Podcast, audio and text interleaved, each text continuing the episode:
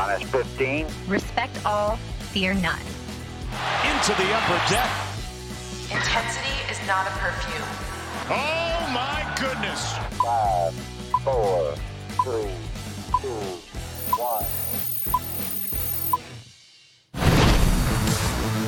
top of spring training to you all. Welcome into the MASN All Access podcast from our new look in our MASN Web studio. if you recognize it, if you're watching us live on the MASN Nationals Facebook page or YouTube channel, uh, we you might recognize this backdrop from former Nats Extra pre and post game shows of, of a couple years ago.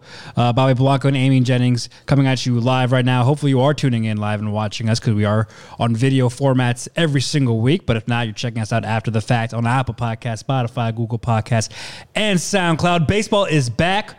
Spring Woo. training is in full swing, no pun intended, but pun intended. and uh, we've got a lot to get to on today's episode. Amy, you and I have not talked in two weeks. I know. I did an episode with Mark Zuckerman last uh, uh, week while you were on vacation. We'll get to a bunch of stuff in just a little bit, but you know, first off, good to see you. How was Florida? Yeah, it was awesome. Um, I was t- as I was telling you before the before the show. Um, my dad and brother play down at Old Dodger Town, so it's super cool. There's a ton of you know pictures and you know uh, different stuff you know across the fields that have historic landmarks and meanings, and um, they kind of because the Dodgers were the first organization where all the guys stayed at spring training together.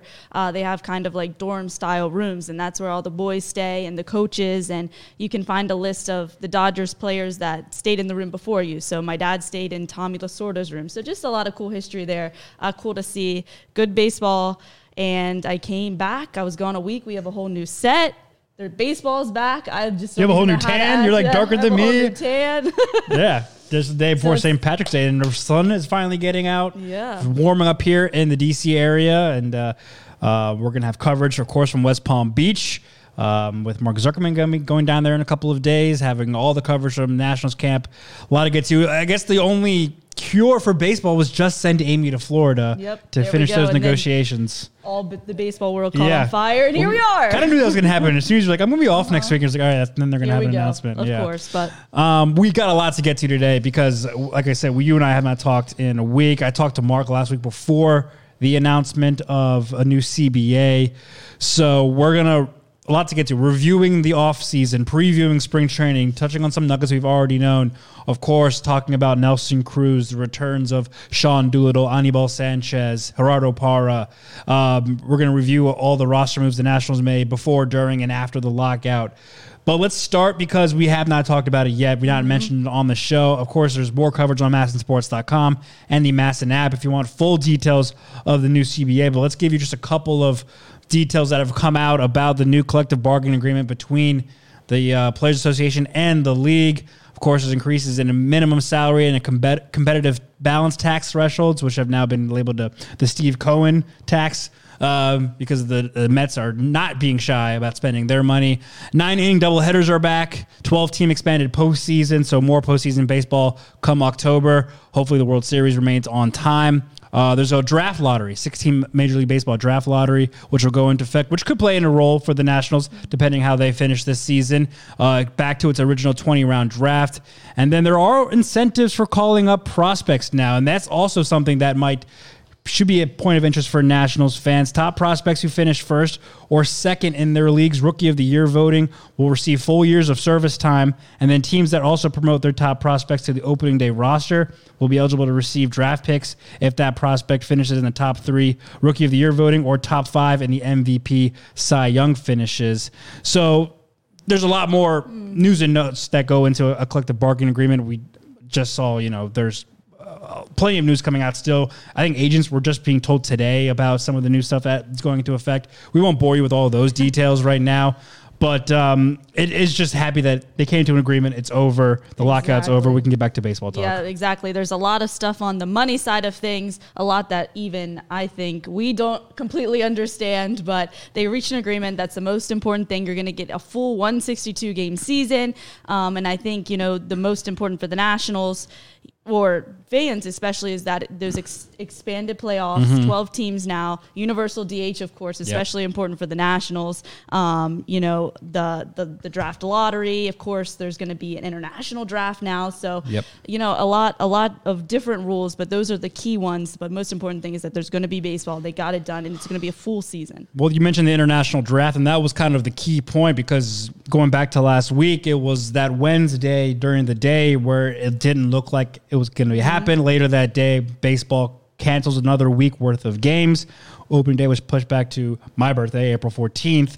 And then less than 24 hours later, everything changes. Well, and that's what is so confusing. Yeah, they canceled the first series and then the second and pushed back opening day, but it there wasn't any real deadline because Yeah. now we have a full Well, deadlines season. So yeah, yeah. of course we know those were you know Yeah. their own deadlines, but it's just so crazy that we thought we weren't going to have baseball till you know mid-April, and now you're going to get a full season. It's whatever, which is a good thing. Yeah, it's a good thing. And then, of course, the CBA comes to an agreement, and that international draft was a major sticking point there. And Mm-hmm. both parties decided to push back that deadline to July 25th. They'll have uh, continued negotiations about how that will be implemented. Um, there are a lot of arguments for and against it, so that is not a point of concern right now. Yeah, it might be two week, two years away. So. Yeah, and um, and and we'll have more information about that once that deadline gets nearer halfway through the season. Um, but yeah, baseball is back. New rules are in place. The expanded playoffs could help for Nationals team that you know we thought was rebuilding, but now they're adding some big pieces and some interesting pieces to this roster. We'll go back and look at some of their moves that they made pre-lockout, during the lockout, and then right at the as the lockout lifted. You look at it before the lockout, some small moves were made. Of course, the first, very first move they made was like days after the regular season ended. They re-signed shortstop Alcides Escobar to a one-year, $100 $1 million deal.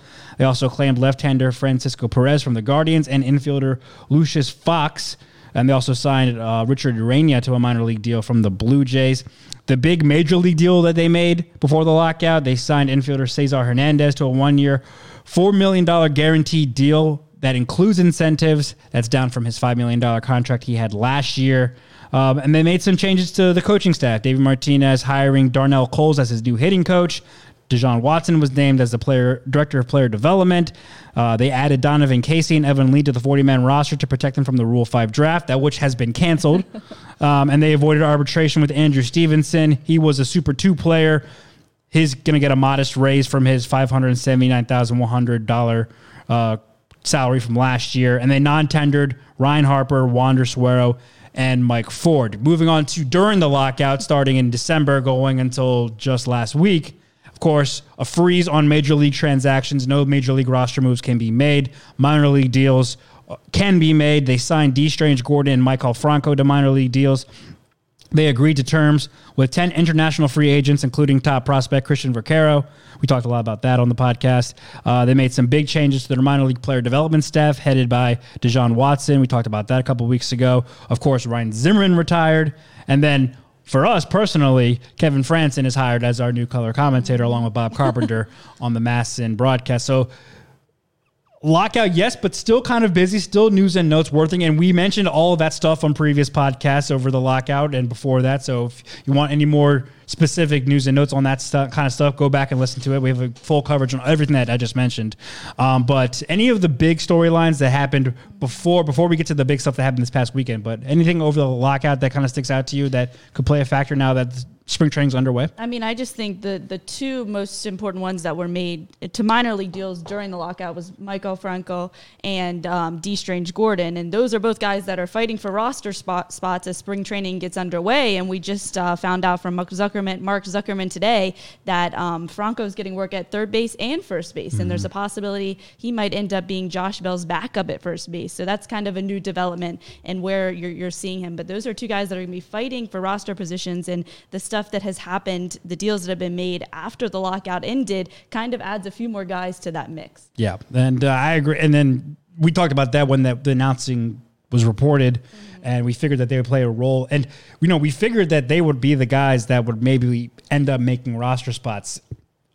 Also, assuming that the Nationals wouldn't be done, wouldn't be completely silent during the free agency period.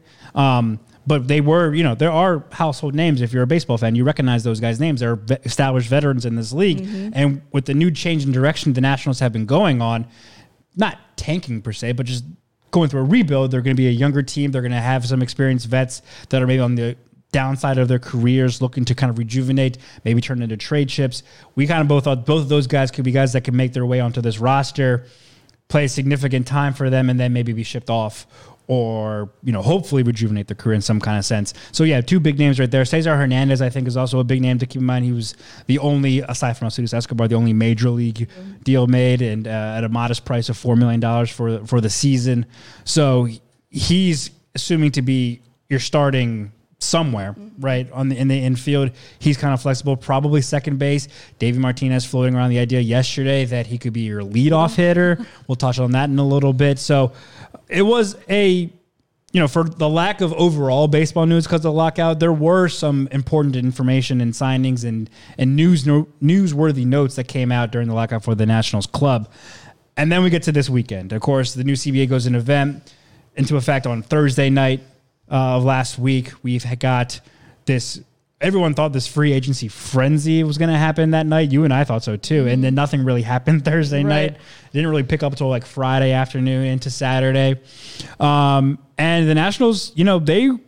I don't know about you. What do you think? I they were way more active than I thought they would be. I would was be. so surprised. Yeah. I was so surprised. Um, and I just side note, I kind of like it like this, where it's all happening Oh, at yeah. Mm-hmm. once. Like I think it's way more fun than you know having the whole off season to make these moves. So just a side note, I'm kind of into this. But Nelson Cruz, like when I saw that, I was so surprised. Yeah. Well, we, we both thought so. Don't want to speak for you, but I thought we we talked about this on past maybe two weeks ago, our last episode together. Like we would have the first wave of free agency signings, a la Nelson Cruz, uh, some of the big name trades that were made.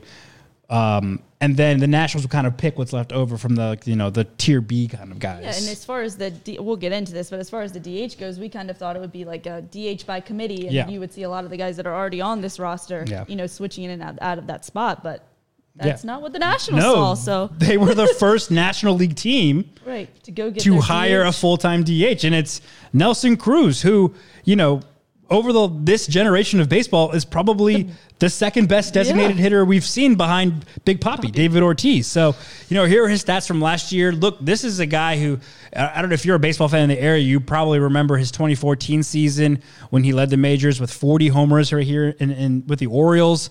Uh, he played 140 games last year between Minnesota and Tampa Bay. Hit 265, and this is a guy that just hits home runs or busts. He does find a way to get on base. 32 homers, 86 RBIs, an OPS of 832. Gets traded at the deadline to Tampa Bay. In return, the uh, Twins get two prospects, one of which is a starting pitcher who is in competition to be like their third or fourth starter in this rotation this year. So if you're looking at this uh, move for Nelson Cruz, on both sides, it makes sense, right? For the Nationals, you need a designated hitter. He's one of the best sluggers on the market for this free agency class um, over this past weekend. You've got a young roster. You've got a superstar in Juan Soto, a lot of Latin players in their clubhouse. And you're probably not competing right, and you're looking to get more of those prospects back, right? And you just saw Nelson Cruz net the Twins a pretty good return in this mm-hmm. trade last year that's probably the idea they're thinking about. And on Nelson Cruz's side, Mark Zuckerman mentioned this to me when we talked earlier this week on MASN All Access. You know, he actually has more control of where he could end up at the end of this season chasing a ring than if he were to sign with a supposed competitor at the get go. Yeah, that's what's so interesting is, you know, you, when you first look at it, you're like, well, why is he coming here? He's at the back of end of, end of his career and he's still hitting the heck out of the ball and he could go somewhere with a team that is is possibly contending. But in all reality, now he starts here. The Nationals get his veteran presence and whatever production he puts out for the first half of the season. And then at the deadline, he's going to most likely get flipped to a contending team. Mm-hmm. So it kind of works out for both sides. And that's what makes this so interesting. But you mentioned that 2014 season. You know, no player in baseball has hit more home runs since the start of the 2014 season than Nelson Cruz. And mm-hmm. last year became the oldest player to hit more than 30 home runs at 32 home runs last season. And, you know, he's been an all star or finished in the top 15 MVP voting or both in every season since 2013. So this is a 41 year old who is one of the best DHs of all time. Yep. Um, and it kind of ends up working out for the Nationals and for him. Yeah, and like you know, it was reported. Well, I, my days are starting to get confused, but it was reported that the favorites to sign him were the Dodgers and, and the Padres, which makes sense, right? Both of those teams are competitive. Both of those teams have now a need for a DH because they're both National League teams, um, and have a young roster that's going to be competitive roster. You think of like the appeal of San Diego with Tatis. I know he's hurt now, but and, and Machado. There's a lot of young Latin players there. Of course, Nelson Cruz would want to go there and be reunited with Manny Machado. But then you think about it, like okay, the Dodgers are probably a sure thing, right? But the Padres were supposed to make the playoffs last year, and they completely phased out the second half of the season. So it's no guarantee you come to Washington, you play, you're one of the best hitters on uh, this subpar team. You're hitting behind Juan Soto. You give him protection, which the Nationals are ha- excited about. I'm sure Juan is too. And then come the trade deadline, you will have your pick of the litter of competing teams. You're you know, guaranteed pretty much. competing team, you'll pretty know. much. You'll pretty much know who's going to be in it in October, and you'll. And we, we saw the Nationals did this last year with Max Scherzer. You know, walk up to Mike Rizzo and say, "These are my teams that I like to go to. Go make a deal, get it done, get top prospects back in return. Maybe he does end up in Los Angeles or San Diego. Those are two good farm systems Mm-hmm. to pick from. So it, it kind of works out on both sides. I was very surprised when the Nationals emerged as one of the top four teams involved in him, and I was like, okay, they checked on him, that's fine. But to actually land him was pretty pretty substantial, and and, and the more you think about it, it does make sense, and it's it's exciting. It's it gives Nationals fans a reason aside from Juan Soto to come to the ballpark every day. Right. And then you add in the kind of cause and effect it has on Juan Soto, possibly. Um, you know, this is a guy that's going to, he's probably excited to be hitting behind Juan Soto, but then the Nationals are trying to make moves. Juan Soto, Mike Rizzo said, is their priority, and they're making moves to show that they're making additions to this ball club that can, can make them competitive and somebody that Juan Soto can look up to. And I think it, it that's kind of just a little additional bonus um, that you can kind of put in your back pocket that you're showing Juan Soto what you're doing for for this organization in the future. I think it was last year at the All Star game in Colorado where a bunch of pictures came out of Juan and Nelson like embracing each other, chatting for a long time. It's probably during the home run derby. Um, and you know there is an established relationship there already, both from the Dominican Republic, of course. So, yeah, you're right. I think that's it's it's big. So we talked about the on-field stuff, how important it is for both the team and the player. Let's talk about the off-field stuff real quick too, because like you mentioned, first off, you're showing Juan Soto, hey, we're not just going to roll over here. Like you know, we're going to put together a competitive roster. Like you said, Mike Rizzo said day one. Juan Soto was our number one priority. First off, that's changed because every spring training, Mike Rizzo has said winning is our number one priority. Mm-hmm. Being in the postseason, winning the division, winning a World Series. This year, things have changed. He is saying this player is our number one priority, and keeping him long term is what we're trying to do. Right. So you show Juan that you are still committed, even though you're going through this rebuilding process, still committed to winning, still committed to building around him. You now have a two through four hitters, let's just say, of Soto, Cruz, Josh Bell. You have two guys who can crush the ball protecting Juan Soto. We saw at the end of last year, teams just wouldn't pitch to Juan Soto because no one, Josh Bell gave him a little protection, but after that, it wasn't really much when Kyle Schwarber left. Now there's that protection again. And then you go onto the fan side of things. What's some of the hardest things that rebuilding teams have to go through is convincing the fans this is the right thing to do. Give them a reason to come out and support the team. Bringing in Nelson Cruz is a big. That's going to put butts in the seats. That's going to sell tickets. That's going to sell jerseys. It's a very smart move for, for all parties involved because you're not just showing Juan Soto you want to compete. You're showing the fan base too. It's like, hey, we're not just completely punting on everything. Yes, it's going to take a while to be competitive again, but we're still going to try to go one or oh no every day. Yeah, and really at the root of every rebuild, there has to be some backbone or some Yeah. Mm-hmm. veteran presence, you know, to show guys how it's done and kind of carry them along the way. And with the Nationals, as far as position players go, you know, of course they have Juan Soto, who's you know they have the talent backbone they have the talent foundation but as far as that actual veteran presence and leadership juan soto is still a baby Yeah, yeah. you know in all reality and uh, to have somebody like nelson cruz to show these guys how it's done and be a part of the rebuild and at least set a foundation for the first half of the season is is a plus too Yeah, and, and, yeah, right. Uh, uh, and that's the other thing too. It's like this is a good. This goes one or two ways, right? One, we already touched on. Nelson gets flipped at the deadline. He goes to a contender. Nationals get good prospects in return. Or two, if you don't trade him, that means you're in it, or you're mm-hmm. thinking you're going to be in it. And I'm not saying Nelson Cruz is the one person that can take this Nationals team to the postseason. It's obviously going to be a huge effort. There's a lot of concerns with the pitching staff, but you know, it's not just signing, you know, Joe Schmo off the block to protect Juan Soto. It's Nelson Cruz. And he's a coveted bat and he's a productive bat, even at his age. He'll be 42 on July 1st, but he still can hit the ball. So either you're flipping him for good prospects or you're keeping him because there is A a, sense that you're still in it in July. That's unlikely, I know, but that's one of two avenues. And I think Mike Rizzo and Dave Martinez are good with either one in the long term and short term. Mm-hmm. And there's no, I mean, he's such an established bat. His numbers dipped a little bit with the Rays this past year, but he dealt with a forearm contusion. He dealt with COVID and another illness. He he missed time. So aside from that, he has been outstanding and throughout his entire 18 seasons in the major league. So you're getting an established guy. It works out on both sides. Surprised me a whole lot, but you know, I'm for the to get have your first ever official DH in the National League. Yeah, right. Be Nelson Cruz. I think the Nationals are headed on a right path. That's going to be a fun uh, trivia question in like 10 years. Like, who was the, Nationals' first, first, yep. official DH? And it's going to be Nelson Cruz. A- Adding to his value, though, is looking at his postseason numbers.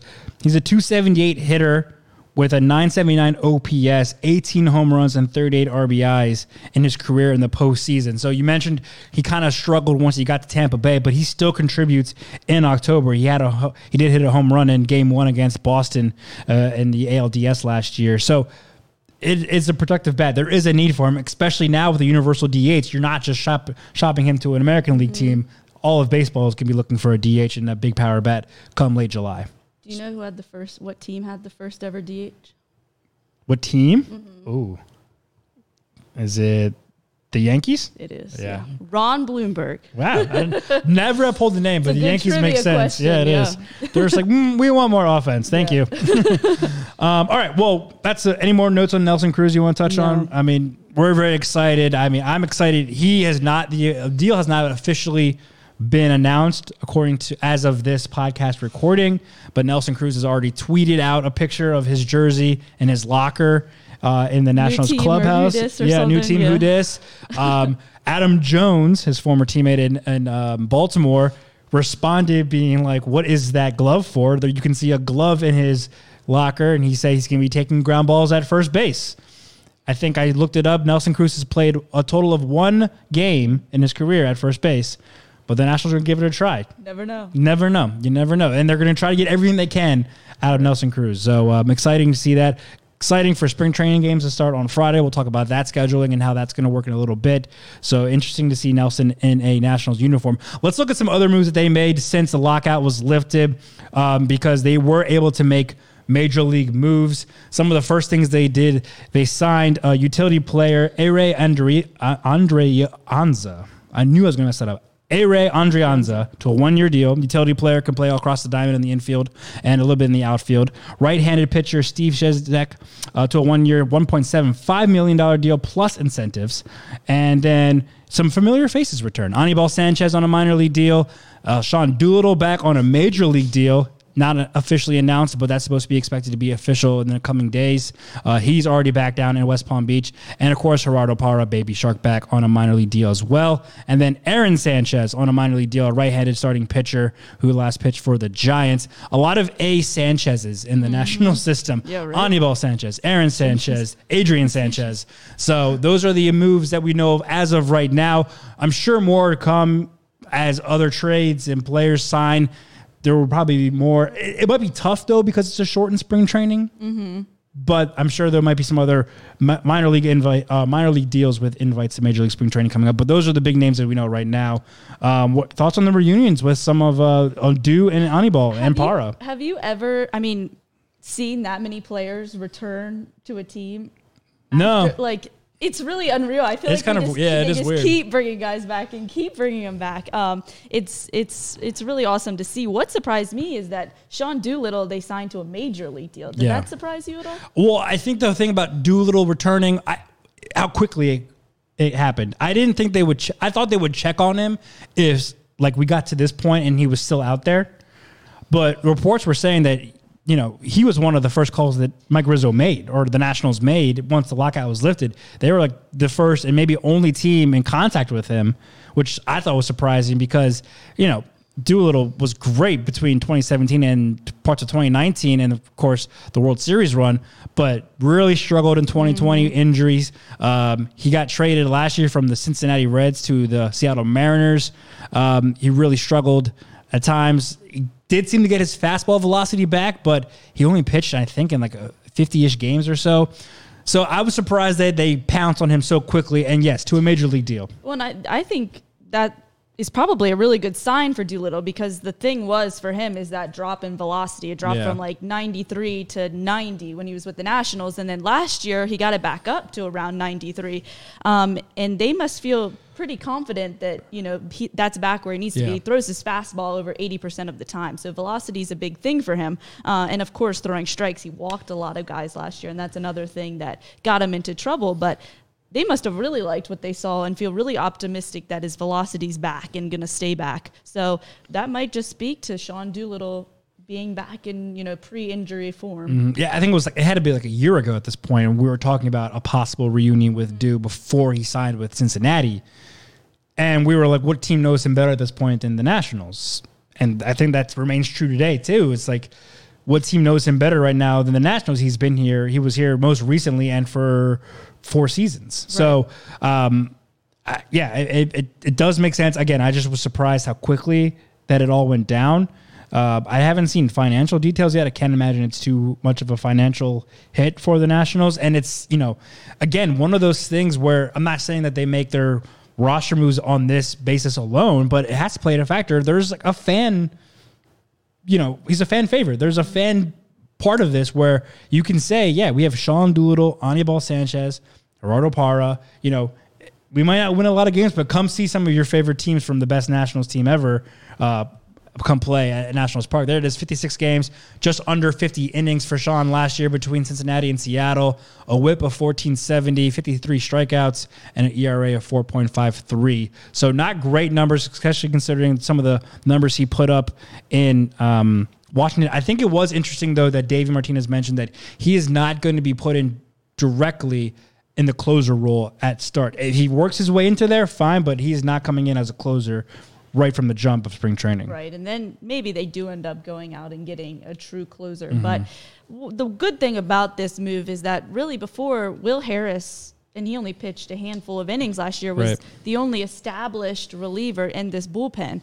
And you have a bullpen full of young and up and up and coming arms. So to get an established reliever like Sean Doolittle, another lefty in the bullpen, um, I think will be good to start to like help these guys along the way, like we mentioned with the rebuild. And as far as position players go, you need some sort of foundation. Same thing is true for pitchers and in this bullpen. The only lefties currently on the major league roster in the bullpen are Sam Clay, um, Evan Lee, who was added to the roster to protect from the four, uh, the Rule Five draft, and Francisco Perez. So, not a lot of experience in terms of lefty. We've talked about they need probably another lefty relief arm in there, and it just happens to be Sean, which is exciting. And then, and then you move on to Anibal Sanchez, a minor league deal for him. He's approaching 40 years old. You know, he was fantastic in 2019. If you can get what Anibal was in 2019, not so much 2020, but what he was in 2019 as a starter. I think he won 11 games. He had a respectable ERA. He made, I think, about 30 starts. That's, I mean, again, it's a minor league deal, so he has to work his way into the rotation. But with Joe Ross having a setback, not gonna be, he's not going to be available for six to eight weeks. Stephen Strasburg says he's probably not going to be ready for opening day as he ramps back up.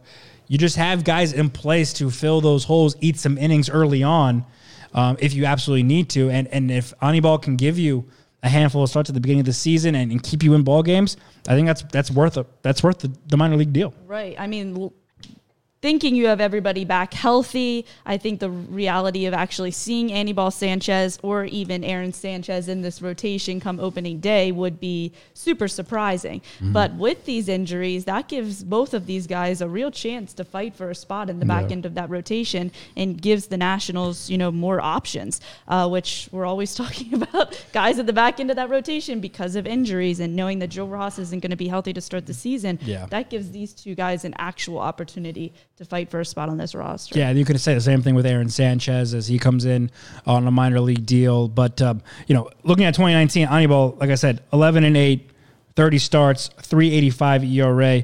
2020 shortened season, made 11 starts, which is about what starters were making that year if you pitch the full season, but a 6.62 ERA. So production definitely fell off a bit. But if you can get Again, not saying he's going to play the whole season in this rotation, not saying he's going to pitch 166 innings, but if you can get a fraction of that when you need it because of the injuries to your starters right now, there's still question marks on Patrick Corbin. Josiah Gray might actually be the only sure thing you have in this rotation at this point, which is, and, and that's a lot of pressure to put on a young player.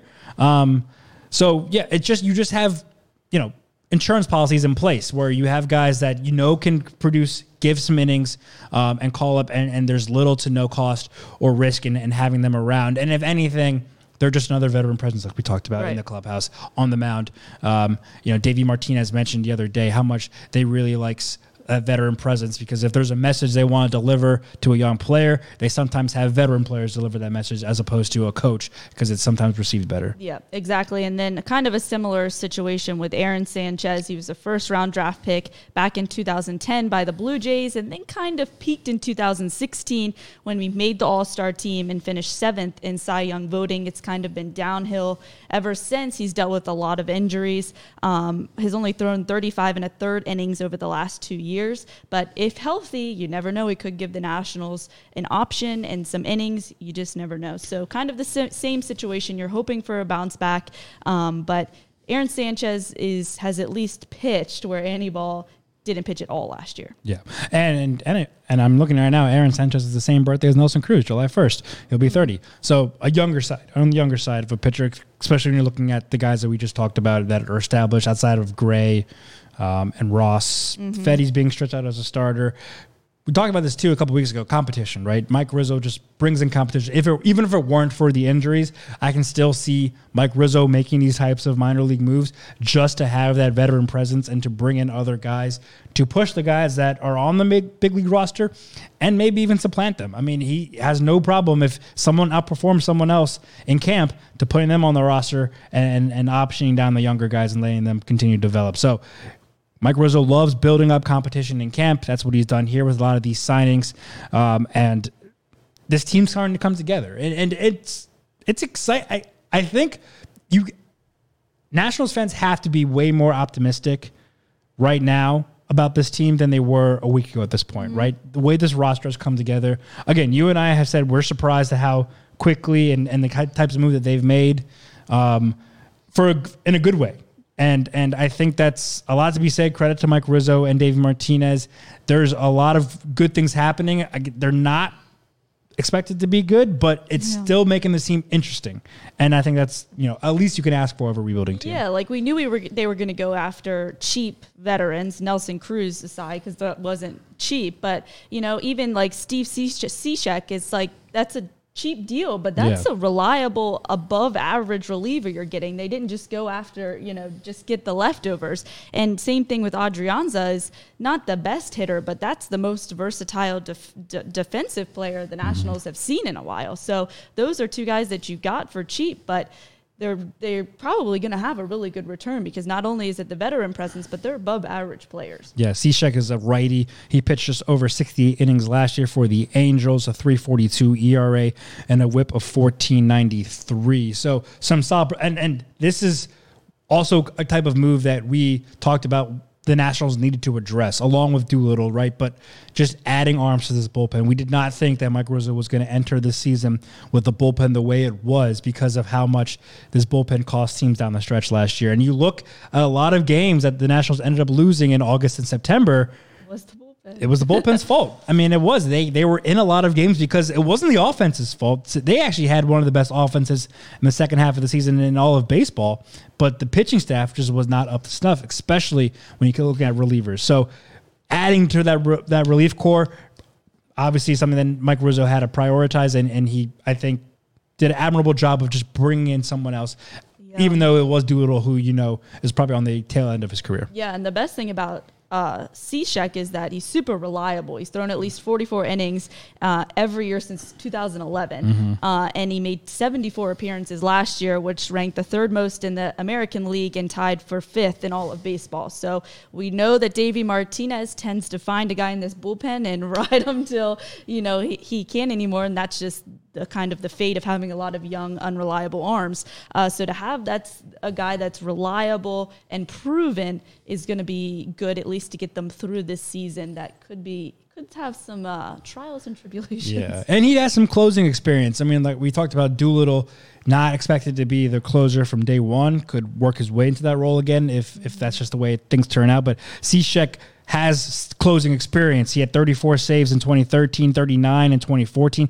25 back in 2016 for Seattle. Uh, hasn't done so much since, only a handful. Uh, I think it's about uh, 15 since 2017 but he's done it before. I mean, he is 30 years old.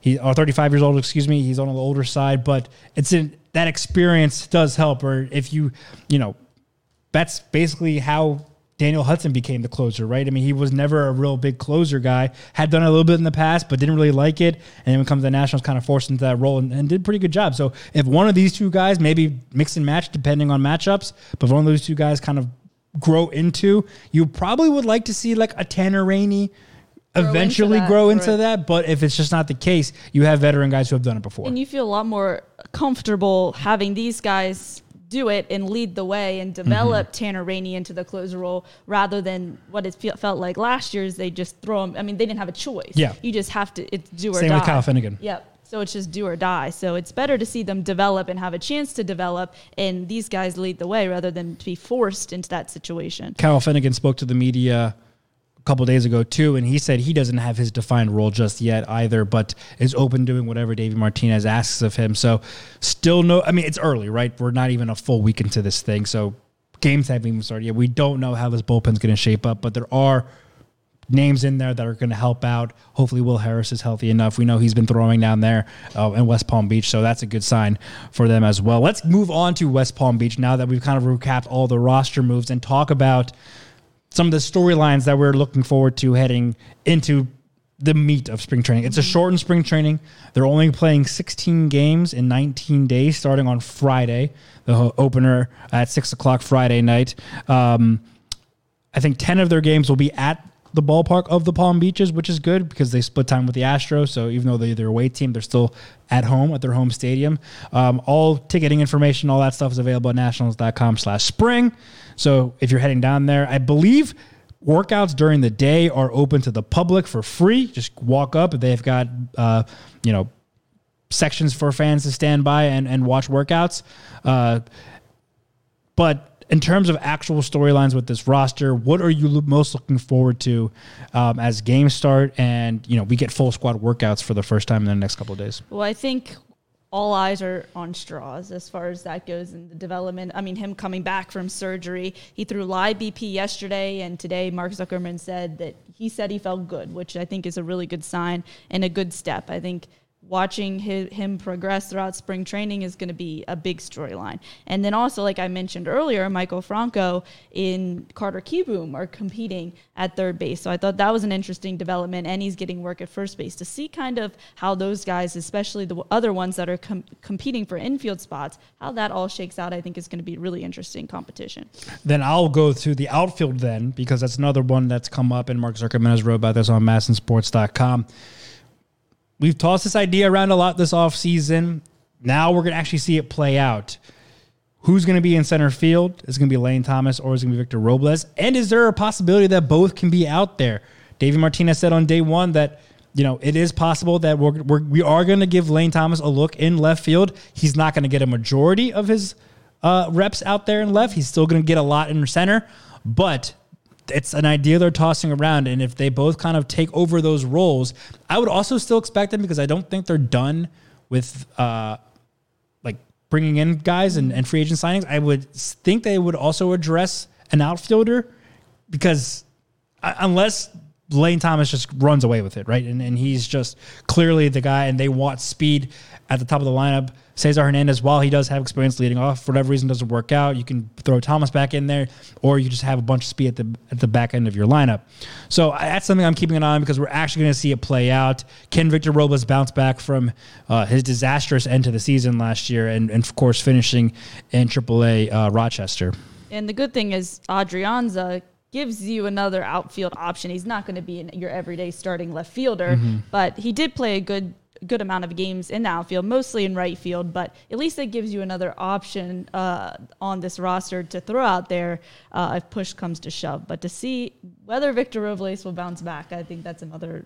All eyes are on that. Too. And of course, we touched on it a little bit, but the major storyline that's going to be the point of talk throughout the course of the year is Juan Soto. And the Nationals have made him the number one priority. His contract status, he's going to be asked that wherever he goes.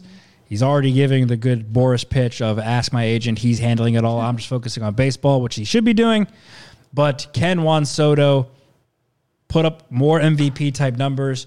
Will this lineup give him enough prote- uh, protection to, you know, be one of the best players, superstar that he is, be one of the best players in all of baseball?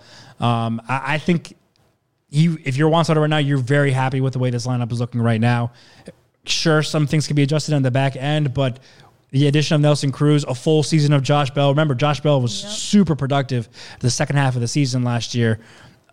I think that's very exciting for him. And again, shows that the Nationals aren't just rolling over and calling it quits. They are still trying to put together a competitive baseball team at the major league level. Yeah, as far as Juan Soto, he has to feel good with Nelson Cruz heading behind him. And then as far as Nelson Cruz goes, he has to feel good with Juan Soto Yeah. hitting ahead of him because you know you're going to be hitting with guys on base Yeah. at least a majority of the time. So those are some of the top storylines we'll be covering over the next couple of.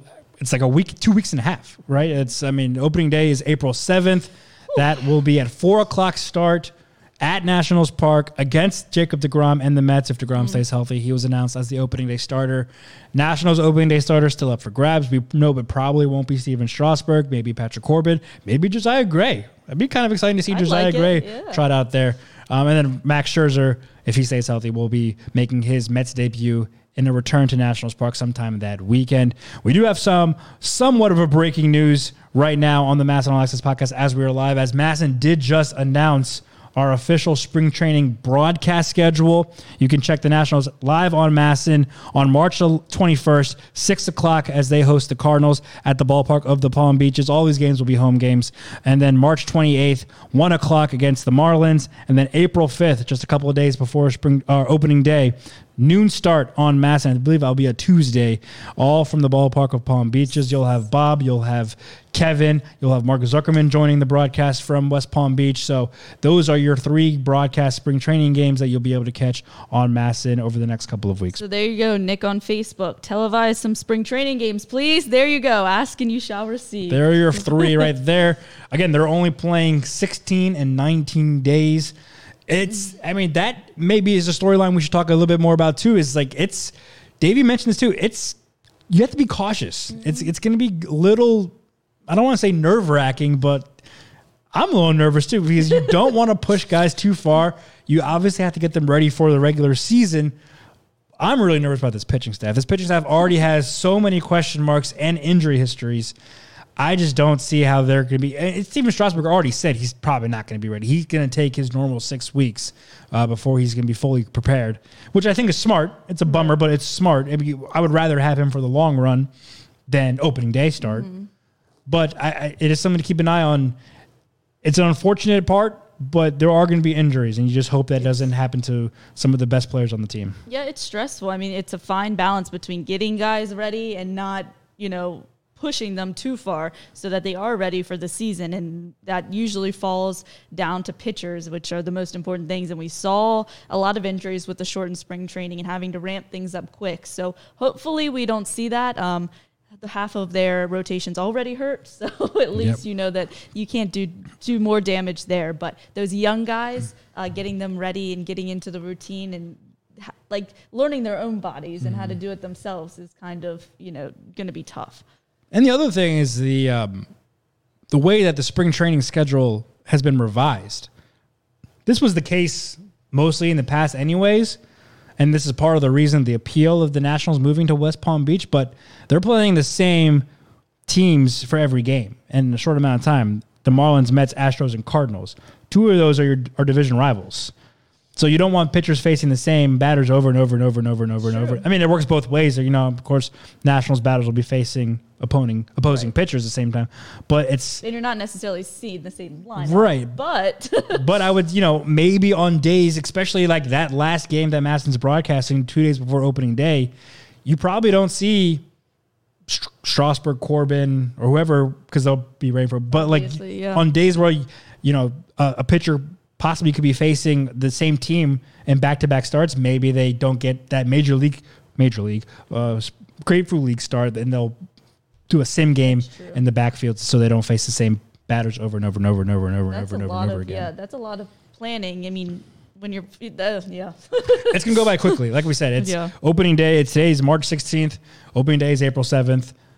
We have a full 162 game schedule. That's exciting, but it's going to be a lot of moving parts really quickly. We'll have you covered on all aspects of National Spring Training. masnsports.com, the MASN app, right here on the MASN All Access podcast. You, of course, can follow us on the, on Apple Podcasts, Spotify, Google Podcasts, SoundCloud, wherever you get podcasts, and catch us live every single week on the MASN Nationals Facebook page and YouTube channel. Be sure to hit subscribe and notifications so you know exactly when we get live. And if there's any breaking news, we'll bring that to you. Also on MASN All Access and MASN All Access Extra. Follow at Mark Zuckerman on Twitter. He'll be down in West Palm Beach in a couple of days. I'm at Bobby underscore Blanco at Ebbing Jennings News. Big thanks to Brendan Mortensen for working the show behind the scenes. Big thanks to you guys for sticking with us all lockout long. And now we have actual Baseball is baseball to talk about. We'll be with you all season long, all spring training long. Looking forward to April 7th, seeing you at the ballpark. We can't wait. Until then, stay tuned, and we'll talk to you later.